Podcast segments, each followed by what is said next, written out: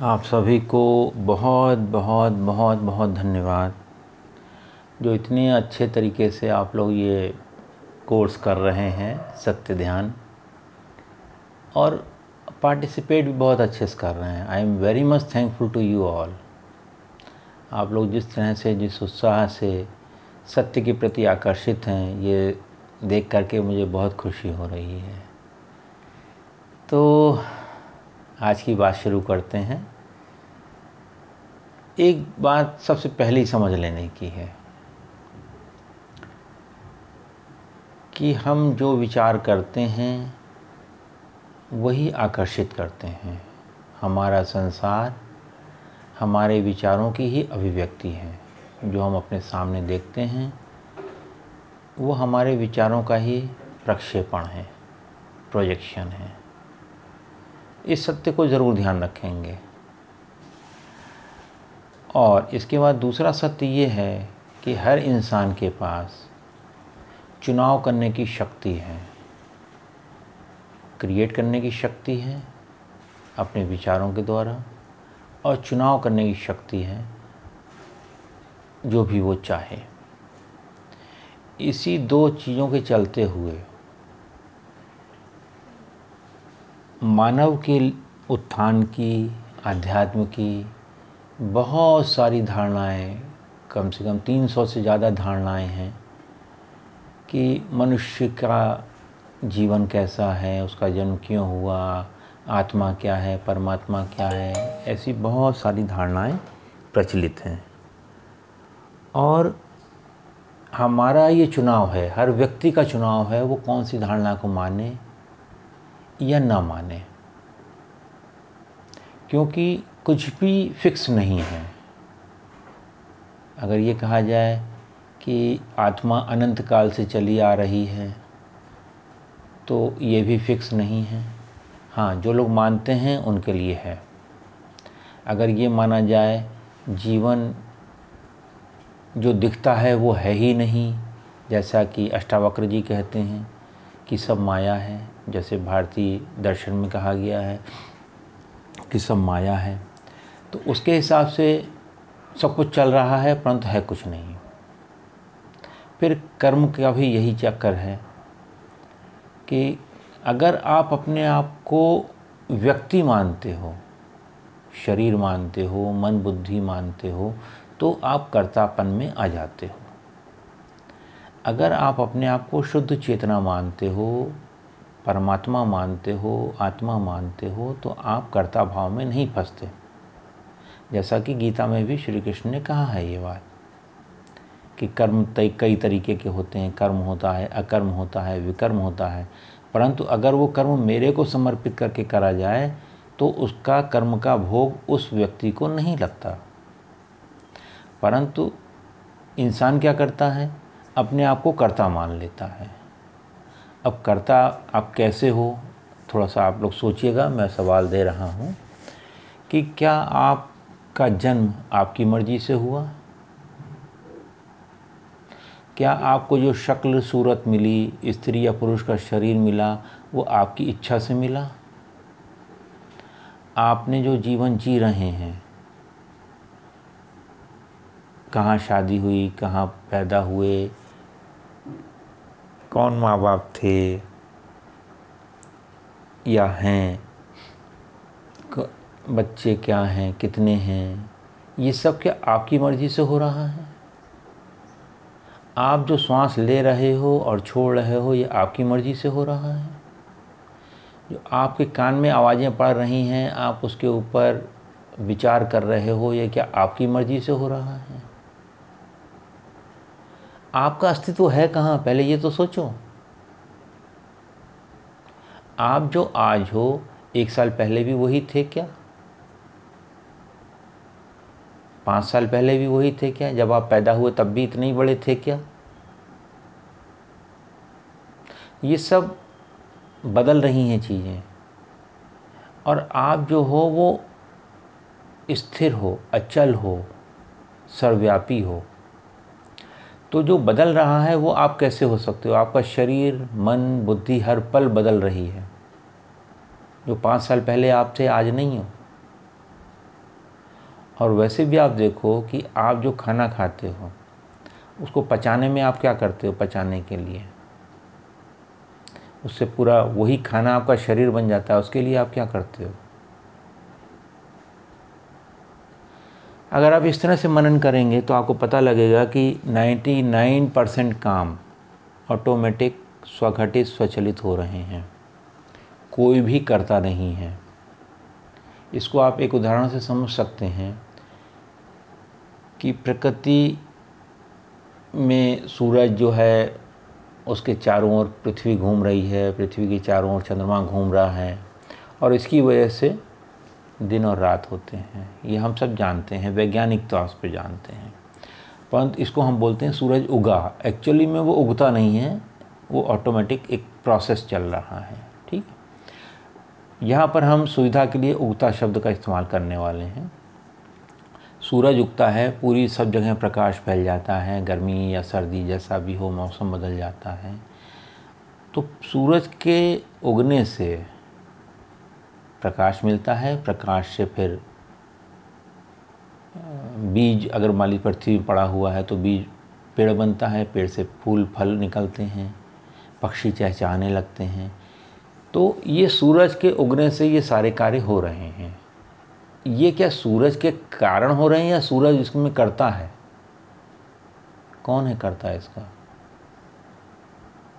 पूरी दुनिया जहाँ भी प्रकाश आ जाता है, सुबह होती है उठ जाती है और फिर चलायमान हो जाती है, सब लोग गतिशील हो जाते हैं अपने अपने काम में लग जाते हैं। तो इसके लिए क्या सूरज आके आपको कहता है कि, भाई उठो, मैं आ गया हूँ? ये सारी चीज़ें स्वघटित, स्वचलित हो रही हैं। अब होता क्या है, हम अपने आप को कर्ता कैसे मान लेते हैं? जैसे कि हमको प्यास लगी, हमने पानी पी लिया, भूख लगी, खाना खा लिया बच्चों को पढ़ा रहे हैं, खाना बना रहे हैं ऑफ़िस जा रहे हैं तो हम अपने आप को कर्ता मान लेते हैं, ये भी भ्रमवश है। क्योंकि अगर भूख नहीं लगती तो आप खाना भी नहीं खाते। भूख लगाने में आपका कोई रोल नहीं है। प्यास नहीं लगती तो आप पानी भी नहीं पीते। पानी पीने, प्यास लगने में आपका कोई रोल नहीं है। तो जो भी कुछ आप जहाँ भी कर्ता मान रहे हो अपने आप को, उसके मूल में अगर आप जाओगे तो आपको लगेगा कि ये तो ऑटोमेटिक हुआ है। आपको बस एक भावना आ गई और आप उस काम में जुट गए। तो आप कर्ता कैसे हुए? और हम लोग अपने आप को कर्ता मान करके और अज्ञान में अपने आप को कर्म बंधनों में भी बाँध लेते हैं। सबसे बड़ी मुश्किल ये है। कर्म का सिद्धांत अच्छा है और बहुत ही लोकप्रिय है। पूरी दुनिया में लोकप्रिय है वो। परंतु कर्म के सिद्धांत में को पूरी तरह से समझने की ज़रूरत है कि अगर आप अपने आप को कर्ता मान के कर्म करते हो तो आप बंधन में फंसते हो। अगर आप हर कर्म को सुबह से शाम तक जो भी किए हैं, ईश्वर को समर्पित कर देते हो तो आप किसी भी बंधन में नहीं फंसते। आप सदा सच्चिदानंद की अवस्था में रहते हो। तो और ये हमारे पास चुनाव है, इंसान के पास चुनाव है। कि हम अपने आप को व्यक्ति मान के कार्य करें सारे, या शुद्ध चेतना मान के कार्य करें। यहाँ हम ऊर्जा की बात नहीं कर रहे हैं। क्योंकि ऊर्जा तो व्यक्ति के विचारों से प्रभावित होती है, पर जो आपकी शुद्ध चेतना है, वो किसी भी चीज़ से प्रभावित नहीं होती। और मन कहाँ से आ गया फिर? क्योंकि मन ही ने तो सारी चीज़ें बना रखी हैं। अब आप इसको एक और उदाहरण से समझें। जब आप पिक्चर देखते हो, कभी आपने टीवी में पिक्चर देखी या पिक्चर हॉल में पिक्चर देखी तो वो सीन बड़े अच्छे लगते हैं। आप इमोशंस में भी चले जाते हो, कभी हँसते हो, कभी दुखी होते हो, कभी प्रसन्न होते हो, कभी डरते हो, कभी साहस आ जाता है। ये सब चीज़ें होती हैं पिक्चर में। तीन घंटे में सारी चीज़ें हो जाती हैं। जो पिक्चर में जो जो आपके जो एक्टर्स हैं जो रोल जैसे है है ना? तो वो जो किरदार हैं, जो अभिनय कर रहे हैं, जो रोल वो प्ले कर रहे हैं लोग, उनका कहाँ अस्तित्व है बताइए? कहीं नहीं राइट जैसे मान लीजिए अमिताभ बच्चन ने विजय का रोल किया दीवार पिक्चर में। वो कहाँ है? उसका अस्तित्व कहाँ है, बताइए। विजय का अस्तित्व। अमिताभ बच्चन का अस्तित्व नहीं पूछना। विजय का। जो वो रोल कर रहा था, उसका कोई अस्तित्व कहीं भी नहीं है, केवल पिक्चर में है। इसी तरीके से जब आप आईना देखते हो, आईने के अंदर शक्ल दिखाई पड़ती है आपकी, वो जो अंदर दिख रहा है, उसकी अस्तित्व कहाँ है? कहीं नहीं।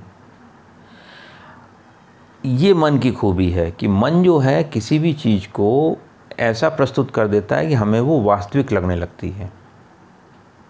ये जो हमारे सामने भी फ़िल्म चल रही है, हमारे जीवन की फ़िल्म चल रही है, ये भी हमको वास्तविक लगती है।